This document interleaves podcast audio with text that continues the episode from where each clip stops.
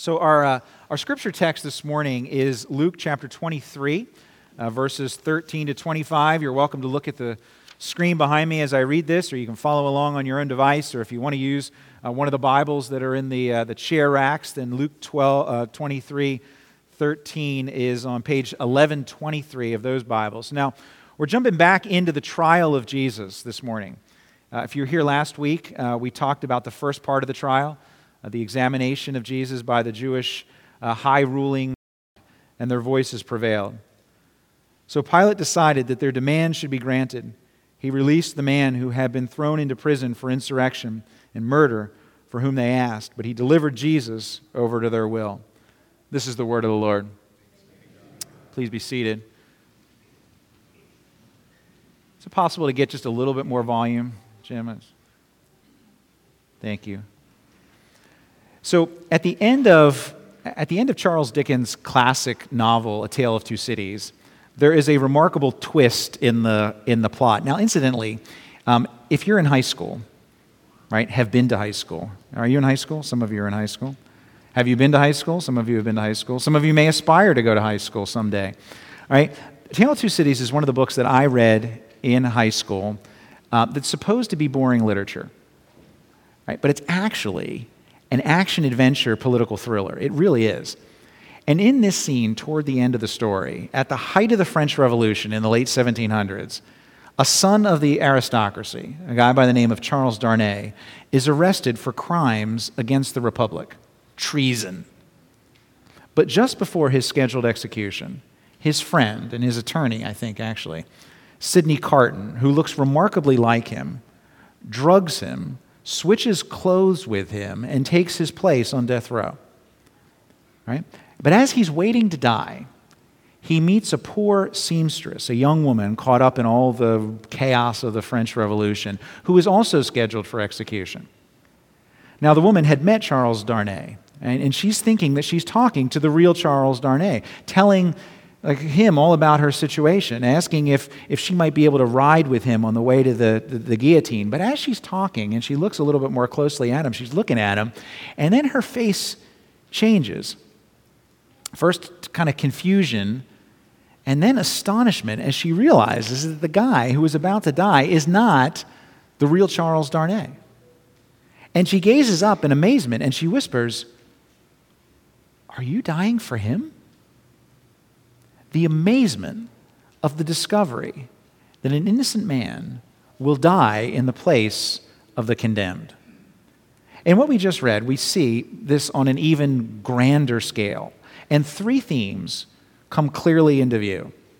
First theme the unmistakable innocence of Jesus, the unavoidable responsibility of those who are involved in his trial, and the unbelievable pardon we receive as a result of what happens. Right? Three themes. They're listed for you in your bulletin if you want to follow along there. Right? Unmistakable innocence, unavoidable responsibility, and unbelievable pardon. Now, first, unmistakable innocence. Jesus' trial is recorded in all four of the gospel accounts Matthew, Mark, Luke, and John. And they all have their different emphases. And Luke does provide, at certain points, a little bit less detail about the conversations and things, say, in comparison to, like, you know, say, John. But there is one thing that Luke absolutely is trying to emphasize throughout, and that is the innocence of Jesus. It's no accident in human history that Jesus found himself on trial before a Roman court.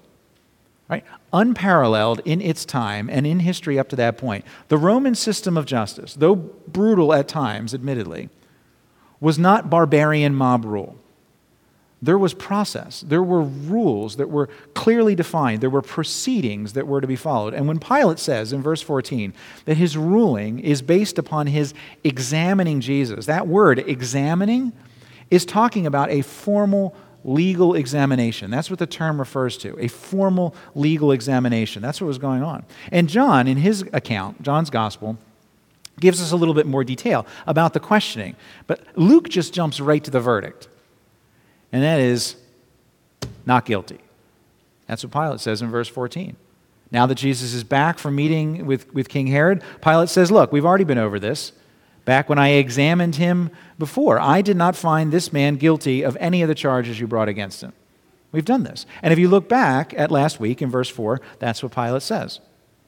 After the formal trial, he announces to the chief priests, right? Think of them as sort of the prosecutors, the chief priests. They're the prosecutors. And he announces to the crowd, this is like the gallery at the trial, and he says, verse 4, I find no guilt in this man.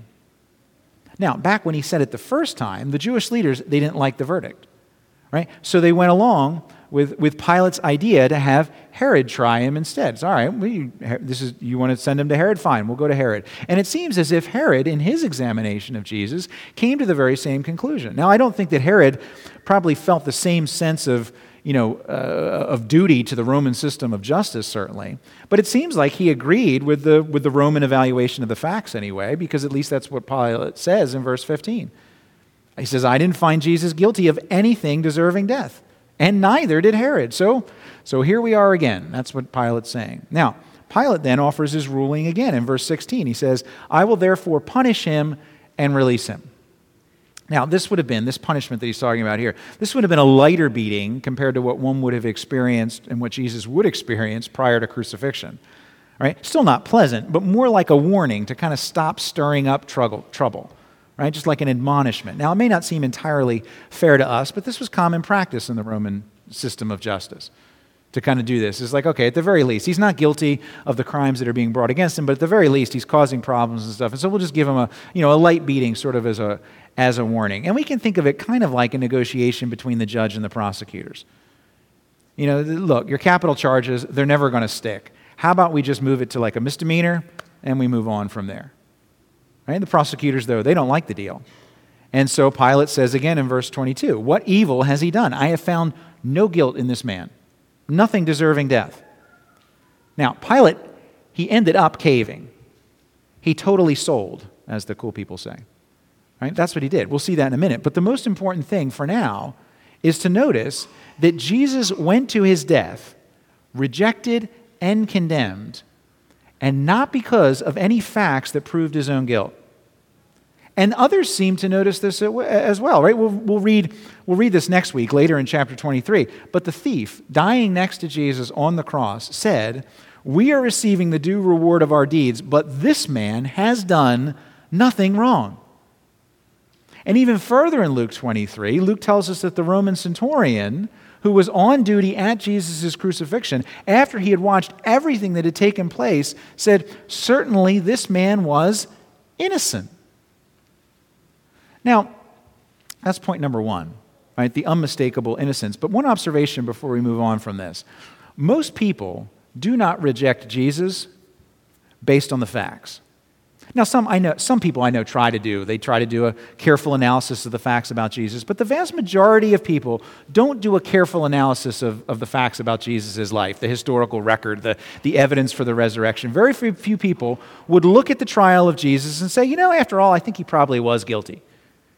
Right? No, what they probably say with Pilate is that Jesus was, was innocent, and yet they still reject Jesus based not on the evidence, but almost in, in, almost all instances, based on their own personal agenda. In other words, they don't believe the facts about Jesus' identity, not because they've examined the evidence, but because they don't like what the evidence might mean. And so, like Pilate, they just ignore it. Uh, Tim Keller, who spent decades in Manhattan answering objections about Jesus to, to, to young people, said that whenever he would encounter a young person from a Christian home who came home to his parents as a young adult, and this young man or woman says that they no longer believe in Jesus. Right? He says it was almost never about the evidence. Keller says the first question he would often ask a young person like this is, How long have you been sleeping with your girlfriend or with your boyfriend? Right? And, this, and this, his point was not that, that, is, is not that people very often reject uh, Jesus on the, on the basis of real things. It is real, but it's not on a real examination of the facts. It's not on the basis of the evidence uh, for his perfect life or his sacrificial death. Right? They might use those things as kind of objections, but that's not really what the objection is. The objection is real, really more on their, based on their personal agenda, not on the facts of the case. And that's what was happening here, right? That's the first theme. Jesus was clearly judged to be innocent, and it seems as if almost everybody knew it. Right? Even the Jewish leaders, they trumped up the charge. They kind of conspired with the crowd. They knew that they were orchestrating things. Now, they thought they had good reason for it. The reason was to protect themselves and their own level of influence. But everyone knew that he was, was innocent. And yet, this clear fact was not enough to keep Jesus from being sentenced to die. That's point number one. Now, theme number two right, who's responsible for this miscarriage of justice? Well, it's clear that the it's clear the Jewish leaders are, are the ones who are driving this conspiracy. That's certainly happening. They're the ones who won't accept Pilate's verdict. They keep pressing. They're the ones who stirred up the crowds. That's what it says in Mark 15. They were stirring up the crowds. And all the Jewish, all the Jewish leaders, not just some of them, they're all implicated at one point or another. You've got the chief priests, you've got the scribes, you've got the, the whole assembly, the, the Sanhedrin, the, the, the council of the, of the Jewish leaders. Right? The religious liberals, the Sadducees, they were against Jesus. The religious conservatives, the, the Pharisees, right? They had always disliked Jesus. So clearly, the Jewish leaders, they, they, they bear responsibility. But it isn't just the Jewish leaders, right? Lots of common people here, too, the crowds. And the crowds do bear some responsibility. I mean, absolutely. It's unlikely that the leaders alone could have convinced Pilate to change his mind about his verdict if there wasn't the threat of a disturbance in the background which is why the leaders riled, the, riled them up. And, and, and just because the leaders incited them and encouraged them, it doesn't mean that they're innocent in the process. Right? The, the, the mob can be whipped up by a, a charismatic leader, but ultimately, what is it about the hearts of people that can be so easily led astray by the charisma of a leader or, or so easily flow along with the peer pressure of the crowd? Right? Why did the German people close their eyes to the Holocaust even when they could see the smoke from the death camps? Why did so many Rwandans participate in the ethnic genocides of 1994? Why did so many professing Christians, often with really good theology in lots of other areas, pretend that the ownership and brutal treatment of Africans was somehow just some peculiar institution? Right? What keeps supposedly good men and women silent in the face of evil? Or, worse yet, what carries them along to actively participate in that evil? It's our own sin. And the crowds bear some of that responsibility as well. Right? So they're responsible. Now, just so we're clear that the responsibility is not just with the Jewish people, remember God's historical sovereignty here. Right? Jesus came when the Jewish people didn't hold ultimate political authority. The Romans did. And while Pilate may have wanted to stay out of it, the decision to execute Jesus was ultimately his decision. And whether he was convinced of Jesus' innocence or not, the Roman soldiers were the ones who acted on his command to put Jesus to death. And what Pilate was so concerned about was the opinions of, the, of, of what the local people might think of him, or what Caesar might think of him if the Jewish leaders had complained to Caesar about, about how he was ruling. He was so concerned with the political expediency of it all that he just cast truth and justice to the side and he played along. This in, supposedly, the greatest system of justice of the time. No, he bears responsibility too. And so the Jews, the Romans, the leaders, the people, everyone here is implicated. And that's the point. We can't point fingers at the other person. We're all involved. None of us can run from the responsibility of Jesus' death. And this creates what, what Phil Ryken calls the, the desperate dilemma on our part. Uh, we've been watching a lot of college basketball in our house the last couple of weeks, you know, March Madness and all. And, and sometimes you're watching these games, and if you don't have a rooting interest, you're not really even sure who you're rooting for. You kind of go back and forth depending on how the game's going. Ah, I thought I was rooting for that team. Now I'm rooting for, for this team. Well, most Christians, and particularly, um, and particularly when you read this story, you kind of you kind of find yourself having sympathy towards Jesus. You're kind of rooting for him. He's the good guy in the story, and, and so you're reading this and you're kind of rooting for him to get off. Right? It's understandable. After all, we've just established he's innocent of the charges. It's kind of a miscarriage of justice. And there's a part of you as you're watching the drama unfold that would just like, you know, you would really like, you'd love the story if it kind of turned out like, you know, all of a sudden, what would happen if Pilate kind of manned up and said to the soldiers, no, no, no, get around Jesus, protect him from the mobs, right? Kind of like, yeah.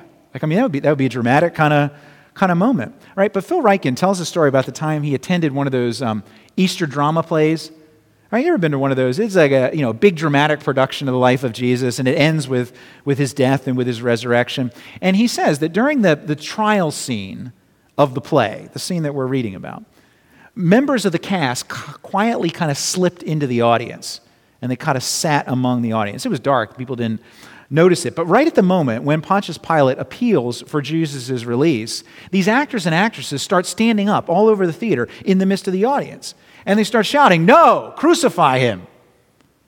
And Ryken said, he said, I almost forgot it was a play. So my first instinct was to just grab one of these guys and say, sit down, be quiet. And then he said he realized two things. First, he realized that the shouting coming from the audience and not from on stage, he said, was absolutely appropriate because he too, in the audience, was responsible for the crucifixion of Jesus, his sin. And then, second, he realized, as he thought about it a little bit more, that if there was any hope for him, for his sins to be forgiven, then what was about to happen was exactly what needed to happen. It was a real dilemma. Who are you rooting for? If you have a sense of justice, you're rooting for Jesus to get off, to not go to the cross. But if you have a sense of your own guilt and your own responsibility in the matter, you're kind of backed into the position of rooting for Jesus to resist the temptation to just call down the legions of angels and toast the Romans at that moment. Right? Ryken said this is where he ended up, and not because he, he desired the injustice of it all, but because he saw his own need for Jesus to go to the cross. And he said at that moment, he said to himself, Yeah, if it has to be, crucify him because I need a Savior. See, when you accept your own responsibility in the condemnation of Jesus, then that's where it will lead, where it has to lead, if you have any hope of salvation. And hope is ultimately what we see in the, the third theme here, right? We see, we see Jesus' unmistakable innocence, we see our unavoidable responsibility, and finally, we see this unbelievable pardon. You may have noticed that there is no verse 17 listed in what we read. Right? If you were looking at a Bible, you kind of see it. It's like 16, 18. And you're like, wait a minute. Typo? Right? Sometimes kids, you get extra credit on your papers if you find a typo that the teacher had in there. Right? That, did I find a typo? Do I get extra credit? No, actually, the, the, reason why it's not there is because the most reliable Greek manuscripts don't have that verse, don't have verse 17. It appears as if it was added later. Now, before you get concerned about that, verse 17 didn't say anything that the other gospel accounts don't already tell us and what Luke already assumes. It says that Pilate was obliged to release one man at the festival. Right, in other words, there had been this, there was this custom to release one prisoner at the time of the Passover, a Passover pardon, if you will. Now, we don't know a lot more about the custom than what we read here in the Bible, but it does fit with historical precedent elsewhere that something like this might, might have happened, and it certainly fits with the Passover theme. Right? In fact, there's great amount of significance for Pontius Pilate kind of saying, like, all right, this will kind of fit with the you know, Jewish culture and the religion of the time. Let's do this at, let's do this at Passover. Because what is Passover? You remember? It's when the people of Israel were in Egypt centuries before this happened, and they were saved from God's judgment because they killed a perfect lamb and they put that lamb's blood on the doorposts of their homes. And so when the angel of death came to bring judgment on the, on the land, the, the, the, the, angel would see that the sacrifice had been made in the place of the people in that residence, and the angel would pass over that home because the blood of the innocent lamb. Now, one way or another, Luke assumes his readers would have known about it because he just skips, the, the, skips to the request that the people make Release to us Barabbas. But that's the background. That's why they're able to say that. Now, who's Barabbas? Who's this guy Barabbas? Well, Luke tells us that he was in prison on death row himself, presumably, for insurrection and murder. In other words, he was a rebel who had started an uprising and killed someone, probably a Roman, in the process of this uprising. And just like there was no real dispute about Jesus' innocence, there doesn't seem to be any dispute here about Barabbas' guilt. And yet the crowds want Pilate to release to us Barabbas. And here's where the significance of this happening, happening at Passover becomes profound, right? The guilty one, Barabbas, will be spared the righteous judgment of God because the blood of Jesus, the one who John called the Lamb of God, because, of the, because the blood of Jesus will be spilled. Because Jesus' death will be in the place of Barabbas's. Now, some of you might say, that seems kind of harsh. You might say, I mean, okay, it's cool, right? Barabbas is guilty, he's shown mercy, but did Jesus really have to die too? Is that really how it had to work? I mean, couldn't Barabbas get a second chance and Jesus be freed also? But see, that's not how justice works. It's not how justice works. Uh, many of you know that I love um, uh, Victor Hugo's uh, famous story, Les Miserables. I don't know, maybe it's the uprisings and the, the, the, the, riots in Paris this past week, the Tale of Two Cities, Les Miserables. Like I'm in sort of French insurrection mode this morning, right? But in Les Miserables, Right? And if you've been along around, long enough, you know, right? I can't come, I can't help but come, keep coming back to this story. Now, usually, I'm picking on the character Javert, right? Because he's the he's the antagonist. He's sort of the bad guy in the story. He's the buttoned up, stern police officer who just can't leave the main character Jean Valjean alone. He chases him without mercy. And it's true, right? That is Javert is this picture of cold justice. And we all wish when we, when we watch the musical or we watch one of the mu- movie adaptations or if someone somewhere reads the really long book, we all wish that Javert would just give up and just leave Valjean alone. Just leave him alone. But you know, just think about this for a second. Let's point out what Javert got right in this pursuit of Valjean. Because Valjean, though he had reformed himself, right, he was, after all, still the guilty one. He was the convict after all. He was the one who had broken his parole. Not just broken the law originally, but had broken his parole, changed his identity, who was on the run. He was the fugitive, and he was guilty of those crimes. Now, at the very end of the story, when Javert finally has Valjean arrested again, after all those years, this is the point. He actually does have justice on his side. And so when you finally reach this very powerful scene when he releases Valjean, and my favorite version of it is still the Liam Neeson, Geoffrey Rush movie version from 1998, right? And in, the, in this very climactic scene, and, the, and, it particularly comes out in, the, in this movie, right? Javert gets one very important thing right. He understands almost nothing about divine grace. But he does know this, and he knows this absolutely correctly. Grace to be grace cannot be free, someone has to pay the price. Which is why in the scene that the 1998 movie version, you know, the way they do it, it, why it's so powerful, right? Javert takes Valjean to the edge of the, the River Seine in Paris. And Valjean, and, and Valjean is, is, is shackled, he's handcuffed. And he probably thinks that Javert is going to push him into the river and kill him. He'll drown because his hands are shackled. Right? But he doesn't. What Javert does, and it's, and it's a shocking moment, it's, it's almost unbelievable. Javert takes the shackles off of Valjean and he doesn't just throw him to the ground and tell Valjean to go, he puts the shackles on himself. And then he falls backward into the river to his own death. And after Javert does that, it all happens so fast. Valjean looks down at his arms and he's, he's shocked. And this look of puzzlement turns to this absolute look of relief, of complete joy, because now he finally realizes he's free. Right? Can you imagine for a second the conversation the guards must have had with Barabbas. Right? Think about this. When they go to get him in the holding cell. Now, I'm just imagining here, but think about it, right? Right? Hey, Barabbas, come here. Come here for a second. Yeah. Uh, you're free. You can go. Now, imagine his response. Wait, what? All right, what happened? This is a trick, right? Right? You're just going to stab me as I run out the door, right? No. You're good. You're free. And maybe Barabbas knew about the Passover pardon tradition, right? Maybe he said, oh, wait, wait, I get it. I know what happened. Pilate showed mercy on me because of the Passover. Is that what happened? Pilate had favor for me. And the guards would have probably laughed and said, no, actually, actually they wanted to re- he wanted to release someone else, and it wasn't you. So what happened then? Barabbas might have asked. And the guards would have said, well, that, that's that guy, the one he wanted to release, that guy's going to die instead and, and you're going to be free. And see, and that's where the decision point comes. Right? Here's where it becomes very personal for all of us. If you were Barabbas and you know you're guilty and you hear this good news that someone else has gone to die in your place, right? Two things could have happened. Barabbas could have said, cool, whatever, stinks for him, but hey, I'm back.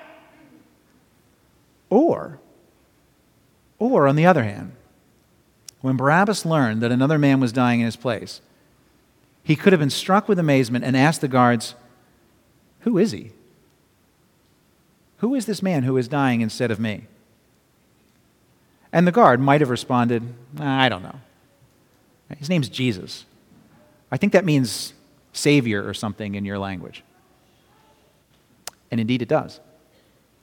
And indeed he is a Savior. And that's how he accomplishes it. And what's remarkable is that in this case, Jesus is not dying for his friend. In, in, in A Tale of Two Cities, Sydney Carton takes the place of Charles Darnay, and that's noble, but they're friends, remember. Carton feels like he's repaying a debt of sorts to, to Darnay. Like, you know, he's helping out, a good guy. And that's noble, but the sacrifice of Jesus is way better than that. The Apostle Paul tells us in Romans 5 that perhaps for a good person one would dare even to die, but God showed his love for us in this, in that while we were still sinners, Christ died for us. We were his enemies, Romans 5 tells us. Isaac Watts wrote, Alas, and did my Savior bleed, and did my sovereign die? Would he devote that sacred head for such a worm as I? Right? Who is it that changed places with you so that you can go free, so that you can experience the Passover pardon? His name is Jesus. It means Savior. And that's what kind of Savior he is. What a name. Right? From the song that we're going to sing in a, in a minute. In my place, condemned he stood, sealed my pardon with his blood. Hallelujah. What a Savior. Do you hear the amazement? Do you hear the wonder? Have you experienced that?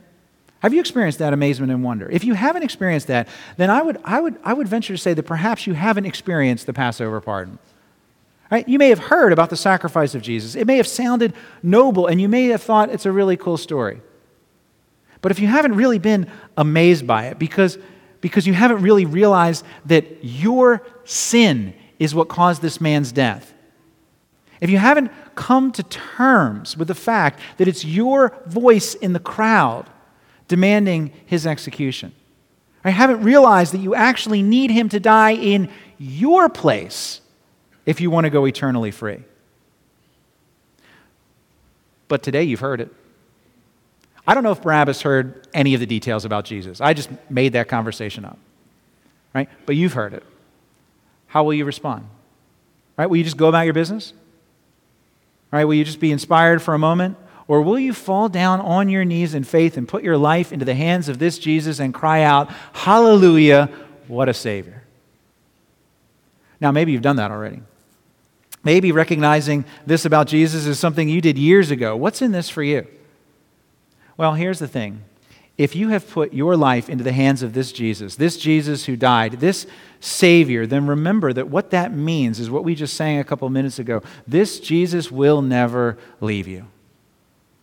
He will never forsake you. I already told you that the analogy isn't perfect, but back to that poor seamstress in A Tale of Two Cities on death row who, she, who, who meets who she thinks is Charles Darnay and finds out that it's really not. Right? She asks if she might ride with him in the cart on the way to the, the execution. She says, I'm little, I'm weak, it'll give me courage. And then when she realizes that this man she's talking to is not really Charles Darnay, but it's Charles Darnay's savior, and when she whispers in astonishment, Are you dying for him?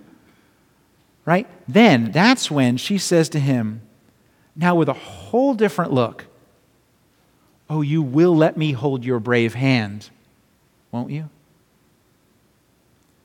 And she hears the gentle response of the noble Savior who says to her, Hush, my poor sister, to the last. If you have bowed before this Jesus, then when this world gets scary, this is the brave hand that grasps a hold of ours and will not let go. This is the Savior who stood in our place and took the condemnation we deserved. This is the one who quiets our fears and promises to hold us to the last. Let's pray.